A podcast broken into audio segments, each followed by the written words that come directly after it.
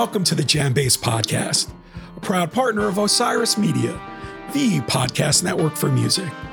I'm Scott Bernstein, and on this episode, we'll hear my interview with impresario Peter Shapiro. I recently spoke with Peter in person at the Relix offices in New York City. Our chat focused on the independent concert promoter's new book, The Music Never Stops What Putting On 10,000 Shows Has Taught Me About Life, Liberty, and the Pursuit of Magic, which is out now on Hachette Books.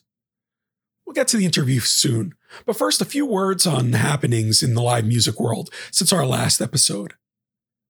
Phish returned to Alpine Valley in East Troy, Wisconsin this past weekend for the penultimate run of their Spring and Summer Tour 2022. The band started the three night run on Friday with their first show opening Fuego since November 1st, 2014 concert included tour debuts of Clear Your Mind, Destiny Unbound, and Ass Handed, with improvisational standouts in 18 Minute Moment Dance, Expansive Set Your Soul Free, and a David Bowie that featured a really cool twist in the midst of its jam. Saturday's show began with a rare cover of Prince's 1999, and then Phish jammed out Fluffhead, which eventually landed on Saw It Again. Those looking for setlist themes should note the first extended Fluffhead came at Alpine Valley back in, you guessed it, 1999. So fans had a chance to see a Type 2 Fluffhead again 23 years later. The Leaves that followed Saw It Again also featured a burst of improvisation. And Phish gave backwards down the number line the jam treatment to launch their second set on Saturday. I'd also recommend checking out the Mr. Completely from the middle night of the run. Now, I'm a big fan of Phish drummer Jon Fishman's antics, and his turns leading the band playing vacuum are incredibly rare these days. So it was quite a treat when Fish swapped places with guitarist Trey Anastasio and fronted the band on a debut cover of Jerry Reed's Broken Heart Attack amid the second set on Sunday at Alpine. Broken Heart Attack was the first debut the band played on their current tour, and had they not premiered any songs on Sunday or at their upcoming four night stand at Dick's, it would have been the only tour in their history without new material besides summer 2014. Other highlights from the Alpine finale were a bliss laden 46 days, fretboard firework infused Everything's Right, and a fine cover of Apples in Stereo's Energy. Speaking of Trey, the big news on Tuesday was the announcement of a Goose and Trey Anastasio band tour featuring dates at eight arenas in the Northeast this November. Each band will play a full set with unique collaborations expected. I saw Trey guest with Goose at Radio City last June and loved what Big Red brought to the mix. He really made quite an impact with the Connecticut based quintet, and I can't wait to see and hear what these unique collaborations will be all about. Really hope to hit a few shows. I talked about the rise of Goose and what the future may hold for the band towards the end of my chat with Peter Shapiro. For those unfamiliar with the impresario, his ventures include operating the Capitol Theater in Port Chester, New York, Brooklyn Bowl venues in New York City, Las Vegas, Philadelphia, and Nashville, serving as the publisher of Relix, producing films such as U2 3D, and organizing the LOCKN' Festival. Peter is one of the biggest independent concert promoters in live music history, who has presented, as the title of his book implies, over 10,000 shows. Peter's life was changed after attending a Grateful Dead show at Rosemont Horizon in 1993.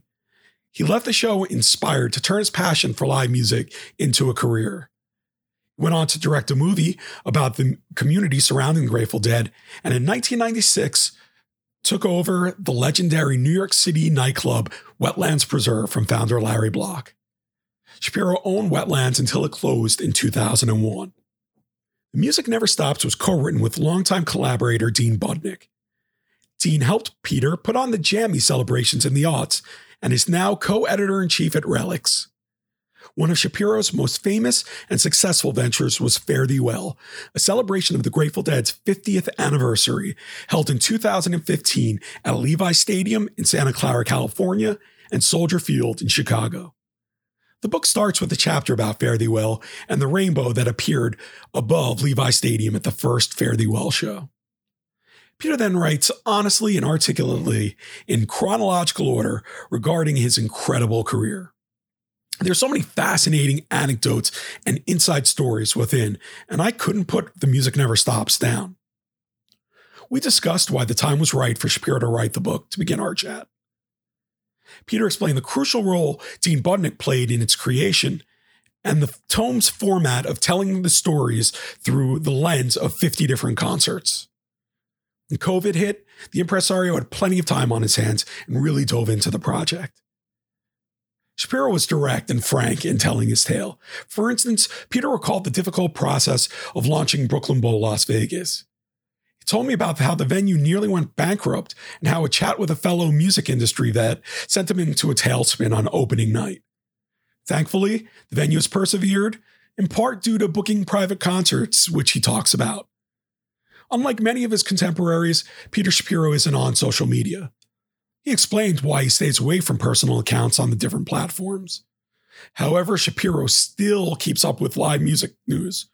So much so that he contacted me minutes after I published a review of LOCKN' in 2015.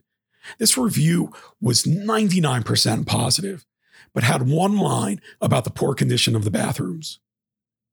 He called me and he fixed the situation within hours. It was an example of how much he cares.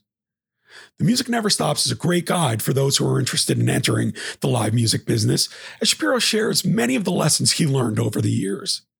He spoke on the importance of using college as a time to try different ventures. Other topics we hit upon were the multiple generations of jam acts that have come since Wetlands opened, hanging with members of the Grateful Dead, the crucial role weather played in the success of Fare Thee Well, and whether special guests get paid or not. I really enjoyed talking with Peter, and it was my first in person interview for the podcast since the pandemic began. Here's my chat with Peter Shapiro, which we'll lead into with a bit of trucking from Fare Thee Well in Chicago.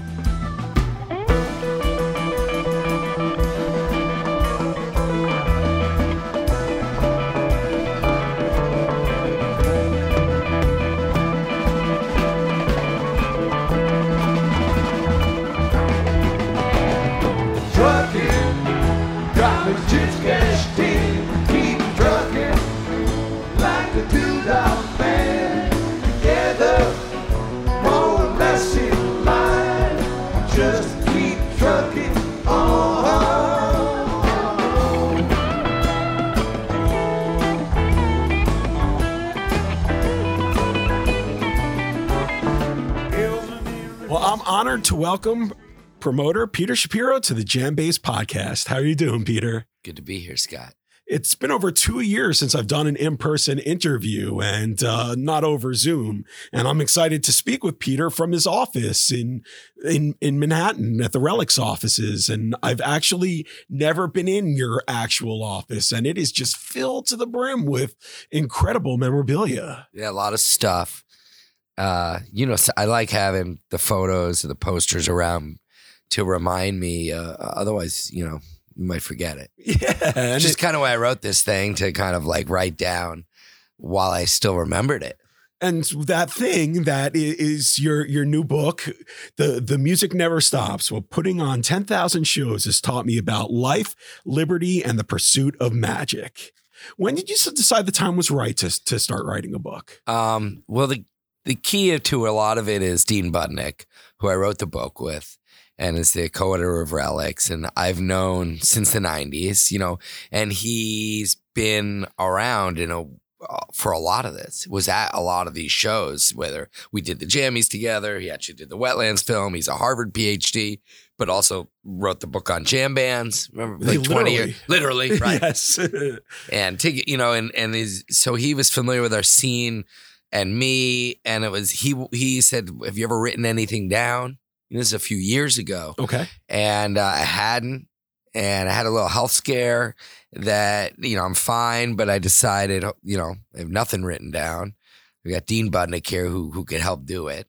He's like, I think we can get uh, someone to put it out. We got a Hachette, which is amazing. COVID happened, so I had a lot of time and nights where I wasn't at a show and I could spend it on the phone with Dean. Okay. For like three hours. You know, we did hundreds of three hour calls. And I was hesitant at first, um, but I'm turning 50 next month or in September. And I just said, you know what? Let's do it. Because usually you do this kind of thing maybe a little later. But I'm so glad actually now that it's done. You know, remember in high school when you like finish a physics test or algebra? And that excitement Yes. of knowing that. yeah. You know, you took it, you can forget all that Yes. information, yeah. at least till finals, you know. Uh, so I have that feeling a little bit that it's like out of my brain Right. and it's on paper. And I'm actually surprised like how good I feel knowing that like I don't have to try to remember all that anymore. And I don't even know how you do it when you're 70, 75, 80 at the end. Yeah. How do you remember all that? So I barely remember it now. I really I don't you know, so uh yeah, I it's it was fun to do. We realized through doing it, I've done 10,000 shows. Holy cow. That's You know, that's a lot. And uh, but you know what else helped the internet? Like, because in our world, a lot of it's about the set list, who played, what they played, where, what the date, what. the You know, geekery.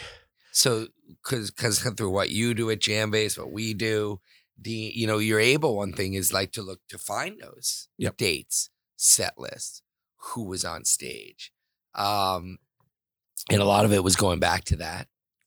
And uh, so I always felt lucky to get to do it with Dean, who's who was a bit uh, a wingmate in this thing, and psyched to have it down. And we tried to make it. It's not really so much my story, but through my eyes going through these fifty shows. I mean, it's what I experienced, what I saw, but it travels a little bit through our scene. Okay. We try to make it a little more. You know, it's from wetlands, which is me, you know, and into the jammies and doing the Green Apple Earth Day stuff and doing my film stuff with the IMAX and tr- and then you know doing Brooklyn Bowl, you know, and then doing the Capitol Theater and doing and then you know and then from there going to Vegas mm-hmm. and Nashville and other cities and then COVID happening and getting into streaming and oh and LOCKN'. Mm. So we ended up being like, oh, sh- there's a bunch of stuff here, and and I hope people, you know, and and I feel really good that we got it down while I while I still remember it. And you've said to me a couple of times since I've been here 50 shows. What do you mean by that? Or is that kind of how you, the approach you took in terms of the chapters and telling the tales of 50, different events? Yeah, it's Okay. 50 chapters, and if you you look at a chapter, it's, it's just like kind of our scene. It's like the date of the show, and everything's a specific show, and they might be a Brooklyn Bowl show, might be Bob Dylan opening the Capitol, you know. Uh, power jam at wetlands, yeah, Yeah. the roots in at the bowl in Vegas, you know, uh, you know, it, so everything's a show, which is fitting for our world Sure. and what happens in the show, what you know, all this kind of everything the crazy. And one Yeah. of the the shows that you mentioned, which was one of the ones that I found most fascinating, was a private party for NetApp at I just opened Brooklyn Brooklyn Bowl, Las Vegas. It And- saved me. And that's one of the things I love about the book is how honest you are about that it hasn't all just been rainbows and lollipops. Um, you know, there there's been tough moments and um you I, mean, I almost went down a few times. You can't do this. What what I do, we you know, in putting on shows, and anyone who puts on shows knows this, and anyone wanting to get into it should know it. You know, it's hard. And uh, sometimes if you you know, there's an oxymoron because like to do it right means you'll make less money or could lose money. You know, there's a saying like the first year of a festival, if you don't lose money, you you're didn't not do it right. yeah. So I do my best, you know, to meld that and make a few bucks and do it right, you know? And it was tough when you go to a new venue, new city, new venue, you get going, you don't have the email list. They don't know you, you know. In New York was easier for me. I went to Vegas. I we couldn't get the first private party. You need privates as part of the model. How do you get the first one? You know, because people who are used to having their privates at the Cosmopolitan in Vegas, you know, or the Sands, they've done it four years in a row there. Why are they going to move their party and the CEO's coming 'cause it's Vegas to a new place and be first? That's hard. That's why Tom Cruise gets booked a lot.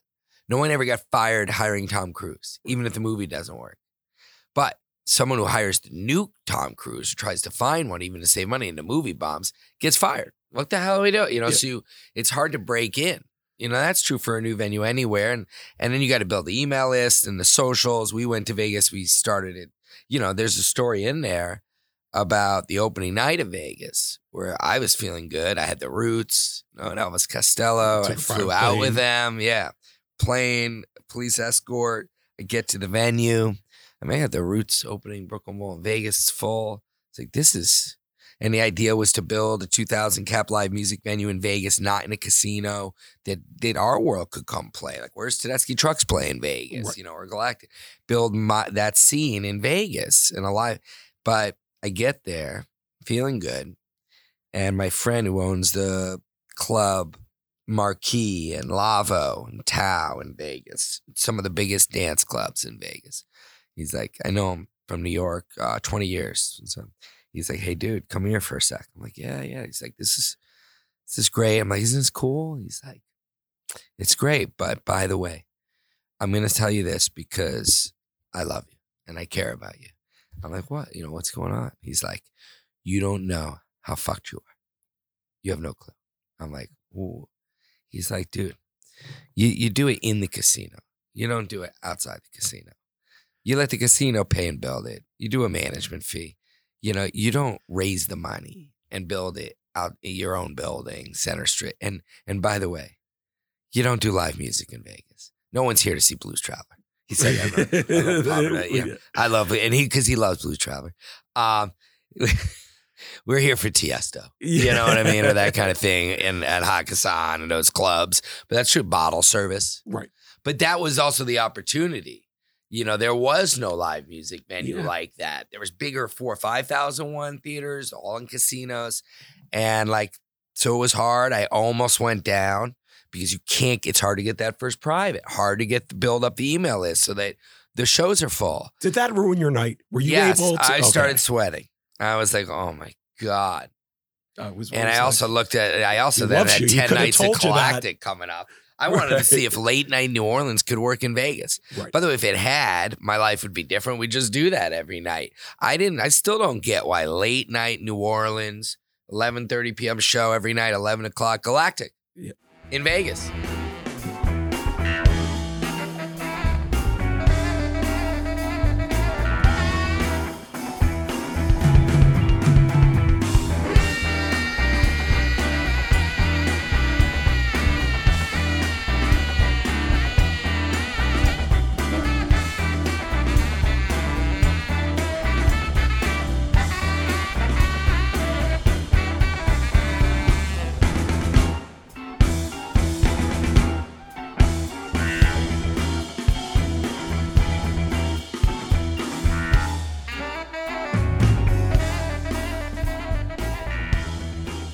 I thought that might work. And everyone was like, nah, I don't know. And I'm like, but no one had tried it. Right. You don't know till you try. And- So I booked him for 10 nights because you can't do two nights and know if Galactic Late Night really works. And I learned it did not, there, there was not a market for it. I wish so. But by the way, now we've built it up when Galactic comes through. It's amazing. I did, did build a home, a place for a band like Galactic to play in Vegas. That didn't exist. I'm proud of that. We tried to do that in Nashville a little bit. That's what the bowl vibe is. That's what I built Brooklyn Bowl to be. Was uh, with my partner Charlie, who we were at Wetlands together, to be. I mean, it's a little bit of Wetlands, and a little bit of that late night after Jazz Fest New Orleans feeling. no doubt. No Which doubt. we love, you know, Which- which you know, which which is what we do. And so now we're we're years later. You, you discuss in the book how it came close to bankruptcy, and uh, you were kind of saved by this Yeah, net. party. Yeah, that's our first the party that yeah, came in. That NetApp. Yeah. Um. Are how is the Brooklyn Bowl Vegas doing right now? Right now, we've just won best venue um, for the seventh time out of eight years. Listen, this is hard. You got to survive to make it. You just got to survive long enough to make it over the hill. Or to the tail to the place where then it gets a lot easier. You've built the email list. Once you get that first, second, third party, you can get a fourth much easier.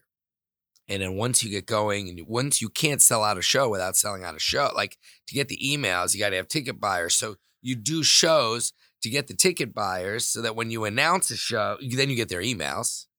So then you build up the email list that when you announce a show, you you can send the email and you sell it. You can sell the tickets just on the email. But if you don't have the email list in mm-hmm. the beginning, it's hard to sell the tickets. No. And in a town like Vegas, they're like, okay, you have money for 40 billboards. There's 10,000 in town. Celine Dion has 400. Elton John has 400. You know, you know, Penn and Teller have 400. You have 40 and you have 30 shows to promote on those 40. Yeah. So you don't want to be in that game. The billboard, the buying ads, you want to be using your email list and your socials. But when you're brand new, you don't have any. So that's the, and you don't have those privates. So it's about getting that first one in that chapter. Like that party enabled us, me to be here with you today without question. If I hadn't gotten that party, I think we were supposed to go bankrupt, you know, 72 hours later. I'd signed the paperwork. I hadn't fully told my wife the whole story of it now. So maybe she's listening. I don't know. Because you don't really, and then you have to learn to like live with that stress and be home, you know, and not bring it with you everywhere. That actually was going down in May of 2015 right. and June of 15 was Fare Thee Well. Yeah, so I was, was- doing, putting together Fare Thee Well and managing near bankruptcy at the same time, uh, which was, I'm lucky I'm alive. That's kind of, what- you know, I had some, you know, I had stress issues just with the health. And, and that's one reason why I was like, I want to get this down. I do feel good if ever, and I'm nothing, I'm, I'm all good. But if ever anything was to happen, I do feel good that, and actually what I do is still hard you know, doing shows. There's still pro because what I what when you're putting on shows, everything matters, and the details matter, and the little things matter. When you're writing a story, like the little word, you know, every word matters. Um, so to do that right takes a lot of energy Absolutely. and The- time. You can't just be like sk- it gets easier. It never gets easy, but but all of it matters. So like you got to keep doing that. It's still stressful. Um, but now so it does help. Sometimes I feel um when it, when and it's been helpful lately. If I ever am dealing with something that's stressful or this, I look over, I see the book, and I it, it does make me feel a little bit like it's why some of these posters are here, I, because um it makes you feel okay. I've done this. Before. remember then. Yes. Remember the good times. Or I remember that I've done it. Yeah. You can do it. Same, you know, anyone has their own version of that. Yeah. Okay. I, I- you know, and, um, and so I'm, I'm, because I'm still going. Yeah. You gotta go the- do it again, book bro. one. I don't know. Maybe there'll be an, I don't know. I'm, I'm, uh, I'm on show 51 now. Yeah. Right. I've actually talked to Dean the other day and I was like, because I would just call Dean, you know, for a few years there with like, here's a thought or this. Yeah, and you know, then that's I wanted to talk about the process. What was that process? How how would your calls with Dean go? Would they be about a specific show and you take it one one call per show? Or or what was the the process for for you and, and Dean in, in, in formulating what what became the book? Uh, I think we we outlined the we got to the 50 shows. We actually did a couple on the list, probably a couple more. Okay. right? And then got it to 50. And then we wrote each chapter. You nailed it. And we would go, okay, let's do this chapter and this. The 50 reflected chronological order. Okay. Um, although maybe I think it starts fairly well, or, you know, it's basically chronological. Uh, and we realized from doing the book that I've done 10,000 shows that are, you know, I haven't been to everyone, but like if something went wrong at one of those 10,000, I would get the phone call. Right. So that can't, you know, and that's a lot. And, and doing it since 96, that's when I took over wetlands. So we kind of start there. I mean, there's a couple things before then. Uh, just kind of how going to a show at Rosemont Horizon in 93, you know, led me to talking to you, I believe. I Yeah. believe I had like one of those sliding doors moments where like if I hadn't been at that show and had that experience when Ken Nordine started doing spoken word, I, I'm a film. I don't think I go on Dead Tour and then I don't end up owning wetlands and the. I don't think my life. I think my life would have been different. Happened again.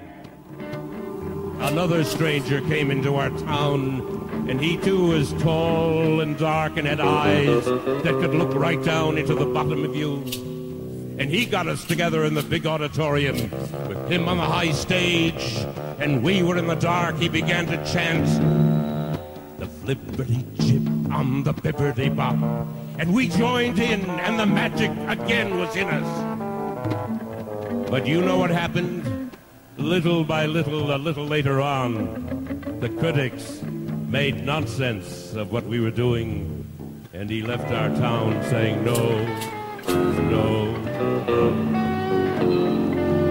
By the way, how are things in your town?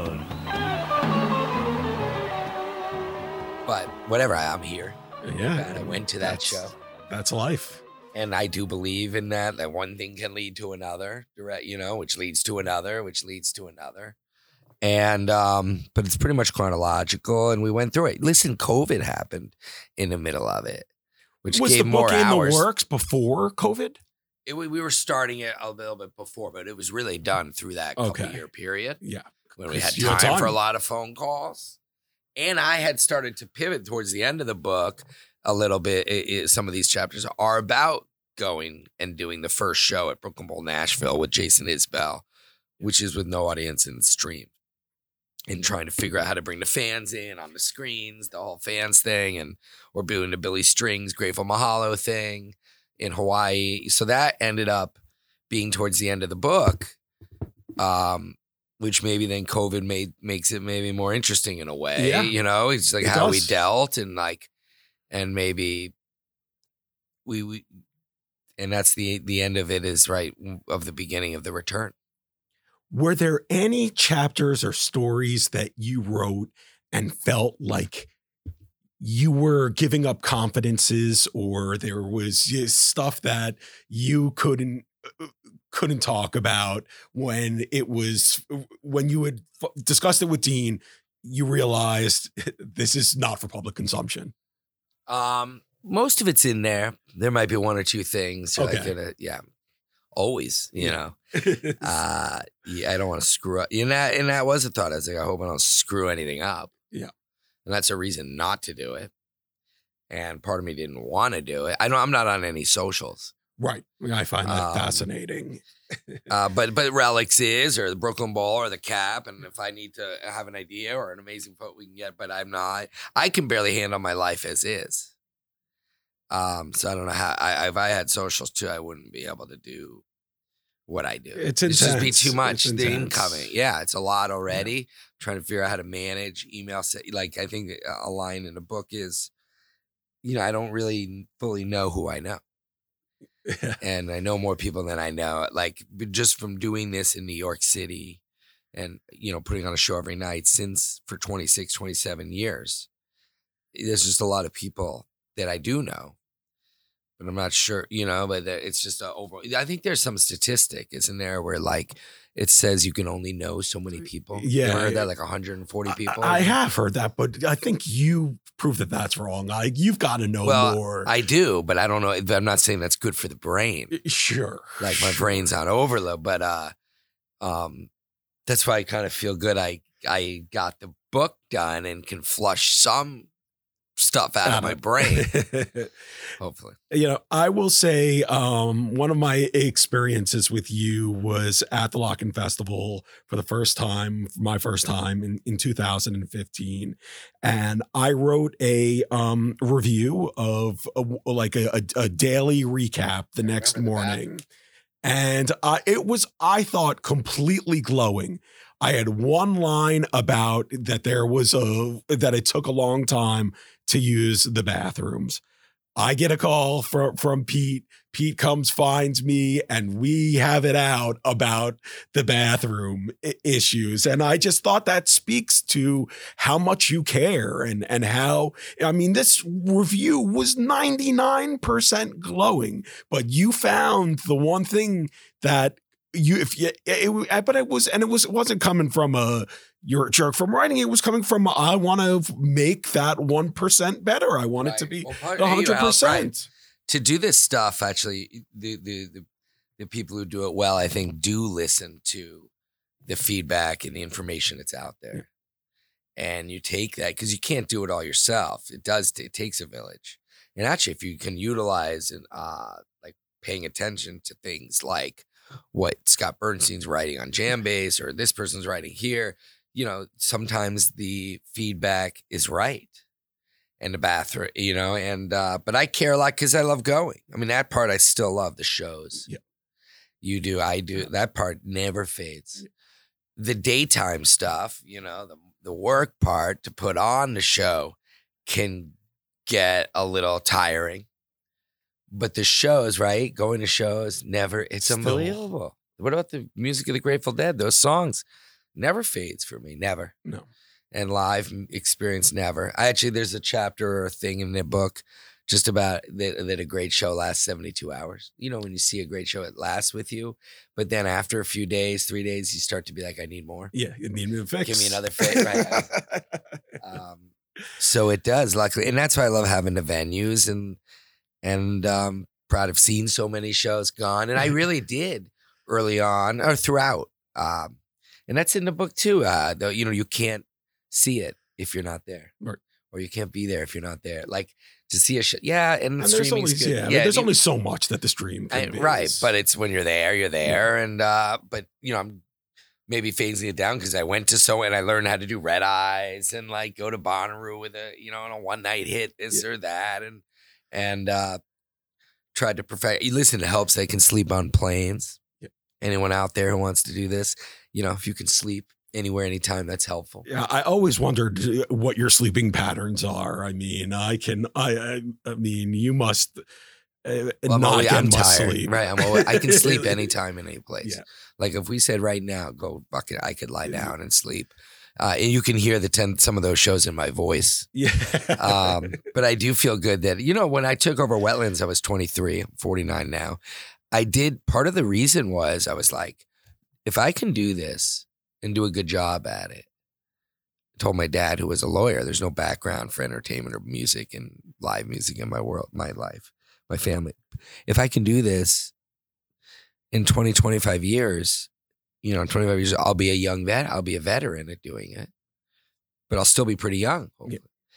And that's kind of what happened. I've done a lot of stuff, but just because I started young, and I, and I tell, by the way, whether it's 550 people, 500, 5,000, 50,000, a lot of putting this stuff on, I think this is in there, is the same. You know, you got to book a venue, book the band, market the show, sell the tickets, advance the show, you know, do doors, do security, do the box office, sound check, sound lights, the band. Then you got to settle the show, pay the band, the venue, and and that's true whether it's 50 people or 50,000. Obviously, as it gets bigger, there's more security issues and the marketing has more of a budget and all that. Yeah. But anyone out there can do this. You can go to your local bar downtown. It could be in a town, could hold 50, 100 people. It Could be a cover band. You still have to do the exercise of putting on the show and having the vibe be right. Like, so it is something you can just do. Pretty much, there's not a big barrier to entry. And then there's gets to be some barriers as you get bigger, you know, and play bigger rooms. But anyone who wants to feel that feeling, feel that knot in their stomach when they're walking up to their show, which I still feel, even if it's sold out, you know. And then, but once I'm in the venue, it goes away. Like I'm more, I'm comfortable in there, but I still get a little butterflies or a little nervous walking up to a venue for a show. at All the, I, every show and I that lo- doesn't go away, which I think maybe that's a good thing. Yeah, I, I think um, it means you care, and uh, and, and that that it's very important to you. Um, and I think you do a good job in in the book of giving a, advice and lessons that you've learned from your experience that don't only just relate to people that would be putting on promoting live music, but I think that would work in in any different field treat people right. You never know what's going to come back and who you're going to need a favor from down the road. And, uh, you know, there it's, th- things like that. And, and I, I, I thought that that was, was great. And Well, it's true. Yeah. You know, it's just like, it's not that hard of a things like that, or just the more you practice, the luckier you get. You know, little things, use you know, your be time nice. at college to, to work Yeah. on your craft. Yeah, while you're still in college. Don't quit. I've had people come in, I'm going to quit college, go be in a band. I'm a fresh. I mean, I would stay in college. And then, right, college is a good time to go try stuff. Exactly. Uh, whether you're making like I went and made that film on the road and I and I found another kid who owned a camera and we lived in a van or you want to do an internship or put on a show we just talked about, a cover band show, you know, or be in a band. Yeah, I mean, that's, College is a great time to be in a band. A great incubator. yeah. uh, just want to we'll we'll end. I, I just some Notre things Dame, that, Umphreys. that yeah yeah some things that I always wanted to know. Which member of the Grateful Dead is the best hang? Well, he's probably not around anymore, Jerry. Okay, fair enough. That's a pretty good one, right? And Pigpen probably was a lot of fun. Well, the people and the other four are great. By the way, I'm very. Li- I feel fortunate. Like Billy, Mickey, Bobby, and Phil are all four. You know, different characters. Yeah. Each a character. Great personality. Obviously, very engaged. The way they can engage in what they do with music is is kind of only possible because of who they are Yeah. as humans. And uh, so it's got been fun for me. Uh, a lot of fun was like getting to create with each of them. Like we got nine shows with Phil coming up at the Capitol in October. And it's been fun to get to do these fill-in friends. He loves playing with new people. I've got uh, some ideas for some new people. Yeah. Always the jam our world and introducing him to Krasno and Randolph and doing shows with Scofield or Medeski or Luther or Jackie Greene or Chris Robinson or and now we're gonna try and Warren, you know, all the go down the list. Boom, boom. And and we did, but then you get interesting in like Duprez Hall, kind of Yeah. during drums in space, you know. And um, we have some new ones coming up. And I talk new people who will play with him Okay. That you know people are going to be excited about, and like that's fresh and new. And um, and the Dawes guys we just introduced Yeah. Phil to, and now he's doing more show. And Ryan Adams, we did that amazing jammies and the Warfield. Sorry, but that that's been a fun thing. Mickey, we're doing Planet Drum shows. Mickey Hart is you know Spock. You know he really is. You know in Star Trek. Look what he the the sounds and where he goes and what he's done with rhythm and with drumming with the culture of drumming you know, and Bobby being the, I mean, look at Bobby Weir. Still, go, Still- yeah. And he's the, you know, so it's been great. The whole Thee Well thing, obviously, you know, was, it's kind of funny. I kind of see it as, you know, I, I ended up here and as, you know, because of that show I went to in 93 at Rosemont Horizon, they kind of led me on a new path. I wasn't on that path. I was in college. Um, I, uh, sophomore at Northwestern, film student. I just went to a dead show. And I had an experience there and ended up in a parking lot after the show. And it's snowing. It's in the book, you know, and clearly these kids are not going back to Northwestern or home. They're on the bus. And I was just like, wow. Stayed up all night, went to the library the next morning. Like, what's been done on this? I'm a film. Found another kid, Phil Brule, God bless him. I was like, you want to go on the road in six weeks in May uh, for Dead Tour and make a documentary about all this this crazy scene. Never seen anything like it. Still not around. There's nothing like that. Yeah. You can go to shows, Phish show, this, that now, or even Dead and Co. No way. I mean, there's a lot, but there's not what that was. And uh, so I went and made that film. You can see it. Anyone listening, it's like on YouTube uh, and Miles to Go. And um, doing that film, you know, led me to Larry Blackwell and Wetlands. He saw the film and was like, okay, you can be the new guy. And he helped make it That's right. possible. He gave me the club and I paid him every month on like a note. And that, then owning wetlands, you know, I was young. I didn't have a family, so I could stay late. I could be there when the biscuits finished, you know, at 4 a.m. I was there with tequila shots to do with the guys. And um and then you know that led me to here with you. Th- that that's that's great. And uh you know we are talking about there's not that you said there's nothing like the grateful dead scene and the parking lots and everything. I mean do you envision a band be, be reaching the level of a Phish or a grateful dead? I mean I, it scares me for our scene that we don't have that the the next uh, band isn't obvious. I'm i'm hoping goose Yeah, c- I mean, can, can goose do and it strings. yeah, and Uh, and eh, right, I'm I'm hoping that yeah. We're, we by the way, it's funny. We're sitting here, no one can see, but like we got these two issues of Relix Relix. right in front of us. We got Billy Strings and Goose.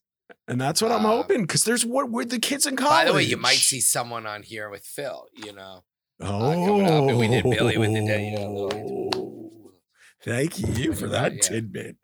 Maybe don't run this for a while. Um, we'll see. Uh, yeah, Billy. I mean, both of them are the next generation, whatever that becomes. But it's going. It's great that Dead and Co is still going. You see a lot of young people at those shows, their parents. Uh, it's wild that you know Fare Thee Well was maybe going to be an ending. It ended up being kind of a new beginning.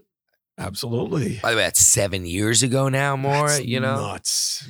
I don't know what happens in three years. GD sixty. I don't know. But you know, Goose is doing great things, and it's cool to see what Trey did with both of them. That Baton passing a little. amazing. and the torch. Yeah,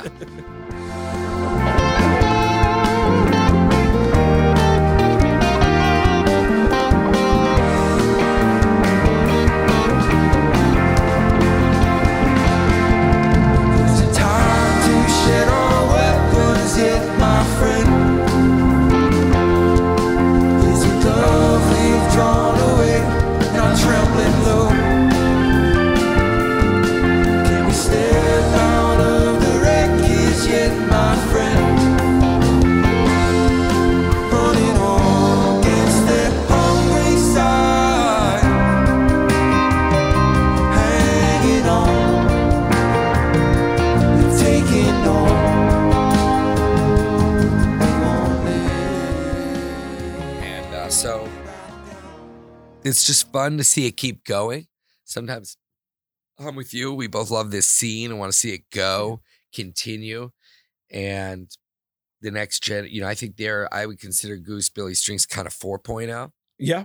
I if think that's fair. 1.0 was like Traveler, right? And Phish and Dave and Widespread. And then 2.0 is kind of like God Street, Mo, String Cheese. Okay. 3.0, a little like Bisco, Umphreys kind of sound Yeah. tribe. That's true. Sola, you know, that world, Mede- you know, Medeski's probably more two.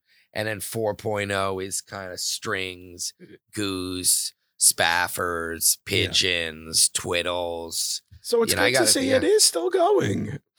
It definitely, yeah, it's. I think it's it's quite strong Yeah. actually, and just the dead keeping going is is just great for it. Look at J Rad, they're in Yeah. there three, but you know, and um, and just the different and what Dark Star does, and so cool that there's just different versions of interpreting the music. Dude, I I would go. I still love. I love dead cover bands. Yeah. and like the difference between Shred and Dark Star and J Rad, what Joe, what those guys have done with that music, and and it's cool when you, if we went tonight. I mean, today I think it's a went. You know, if you go on any weekend to any major town or city in America, let, let's say city, even a smaller medium city, you open up the Village Voice if it exists in Yeah, that city. you know. Sure. we might have to go to the, digital, version you will see a band. I bet money. Anyone listening, I'll bet you a dollar that you open it up this weekend. There's a jam band. There's a band from our scene playing or dead cover. And the reason is because they play long. Yeah. It's fun. It's a good environment. The people who go to the shows are having a good time. No They're having a drink. They're having a drink. It's good vibes. And so these bands get booked a lot and people love it. And and if you look at live and you look at the venues to this weekend in Portland, Maine, or Portland, Oregon, or Jacksonville, Florida, or Chicago, or Denver, or certainly Denver, Des Moines, anywhere, Phoenix, I, I think you'd see a show happening. Yeah. Some kind of some side and uh and hopefully that just keeps on going. It was interesting. Um, I saw a clip from a Bruce Hornsby show a few months ago where somebody requested him to play Jack Straw. And he said, Sir, I am not your Grateful Dead cover band. There are uh, many amazing Grateful Dead cover bands. I love that band. I helped that band, but that is just not what I am doing. Uh, there are plenty of opportunities for you to go see Grateful Dead uh, music. And uh, that brings me to one question to keyboardists at Grateful Dead 50. Um, where did the idea come to have both Jeff and Bruce play? Um, from the beginning, I think uh, we wanted Hornsby in there. You know, and Jeffrey has been doing so much, you know, with Bob, with all of them. Phil loves him, Bobby, you know, and um, it was just like let's put that together, so we have that coverage, you know, um, and really from the beginning it was like let's do It's Bruce and Jeff. Yeah, that was kind of the idea there from the beginning. Um, you're right; it's kind of unique. Yeah. Um, and but it's been cool because I know, like for example, the Phish thing. You know, it was cool that I think after Fare Thee Well, some of the real classic old deadheads who maybe didn't go to Phish shows, you know, weren't there, you know, then started going to Phish shows. So because they got turned on to Trey, which you can only really do if you go live and you see it and then he turns you on Yeah. once you've seen it. But they weren't going before. They're like, ah, nah, they, you know, I, I'm I'm a dead guy. I'm not a Phish guy, and or gal. And then one cool thing I think of Fare Thee Well was it made some of those people uh, want to go see a Phish show. And uh, so you see dead shirts now. People listening, if you go to a Phish show, you'll you'll see, which is cool. That that I feel really good about. Yeah. it was great, and uh, just that whole experience, the wet. But I know a lot of it was just like you got to get lucky with the weather, you know. And I've been on both sides of it. It just so happened to Fare Thee Well. Remember, it was like perfect, Perfect, seventy five yeah. degrees, and then the rainbow thing, and the fire. You know, just everything worked. And uh, that takes a lot of energy. I knew it would either work or not. And I'm glad it did. Yes. I don't know if there'll ever be anything like that again. I'm still chasing it, you know, but but I'm cool knowing I'm just very thankful Yeah. for the weather. it rained on the Monday after Fare Thee Well. On the say on the Monday the sixth, I said to It Mountain held Girl, out. Yes. I was like, is that Jerry? She's like, yes. He's he held it back. And then he cried on Monday. Oh, So that was from. MG, from Mountain Girl. And um, but if it had rained and with any lightning, you know, on Fare Thee Well, I believe the memory of it would be a little different. Yeah. You know, if you have to leave it just and um so that can be frustrating in this business. You have to put everything together. You book, you work for months, the teams, the booking, the land, the building it out, and then you get there and it rain, you know, especially with the crazy world of weather now. One nice thing about these venues, the Capitol or a bowl or whatever, you know, it can't rain inside. that is very true. Yeah? People think I'm real That smart. like, yo, it can't rain inside. Right. Yeah. That's what I've learned, bro. W- One last question for you that I've always wondered about. In a case where you have, let's use the example of J Rad has John Mayer um, pop by and sits in for nearly a, a- Great a, for a Althea. whole set. Oh, so what good. about that Althea? So good. Like when that's worked out There's a in great video on advance, Is there payment involved? I mean, to, to No, these guests. Yeah. Uh, sometimes, but definitely not. Mayer sitting in with J Rad at Okay. the bowl is just like that's him wanting to do it. Coming in from the airport, I think he came right over Yeah. alone. I remember him getting out of like a taxi. That's crazy. um, but no, a lot of that. Like, there's going to be a sit-in tonight up at the Capitol okay. uh, with Ann Wilson. We have from Heart, and that's just someone a local, our, our local friend. Um, is this will run later, right? Yes, so Warren's coming. Oh wow. And uh, but that's just Warren coming over and, and Yeah. wanting to sit in. there's a, yeah, I always wondered about that el- element. There's sometimes if you ever see it like pre-announced, Sure, That might sure. If it's the Doobie brothers incident, oh yeah, remember Then that? of Oh yeah, that's everyone getting paid. Yeah, yeah. everyone got paid there. You know. Yeah. Um, but that was a fun one. Remember the weather there, and then we we saved it. With the private plane. Yeah. Oh, so you know, oh yeah, that's in That's the, in I'm the like, book. you, I got to get used to. By the way, I'm still not That- used to. People are gonna know all my sh- stories. Stories. Holy shit, I got to get used to that. That's all gonna start on the day like after August third. Someone told me. So I guess actually that's gonna be a new way of living for me. That I'll be walking. A lot of people are gonna know more. Absolutely. Oh, and, that, and that book is an incredible read. It's The Music Never Stops. What putting on 10,000 shows has taught me about life, liberty, and the pursuit of magic.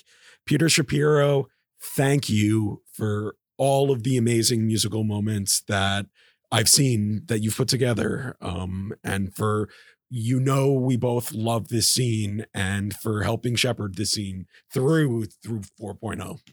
Right. Thanks, Scott, and thanks for um what you've done to like we put on the show. But it, one of the cool things about this scene is JamBase and jam bands and Relix and live for live. And like there is the, you know, after a show, you do have the photos, you do have the video, you do have the re-listen, we do have the tape, you know, or we know where the shows are. You're count like and the co- so it is a commute. You know, I do my part. You've done your. Thank you. Thank And you. Let's. uh We'll just keep going. We'll see if we can get to five. Five points. 5.0.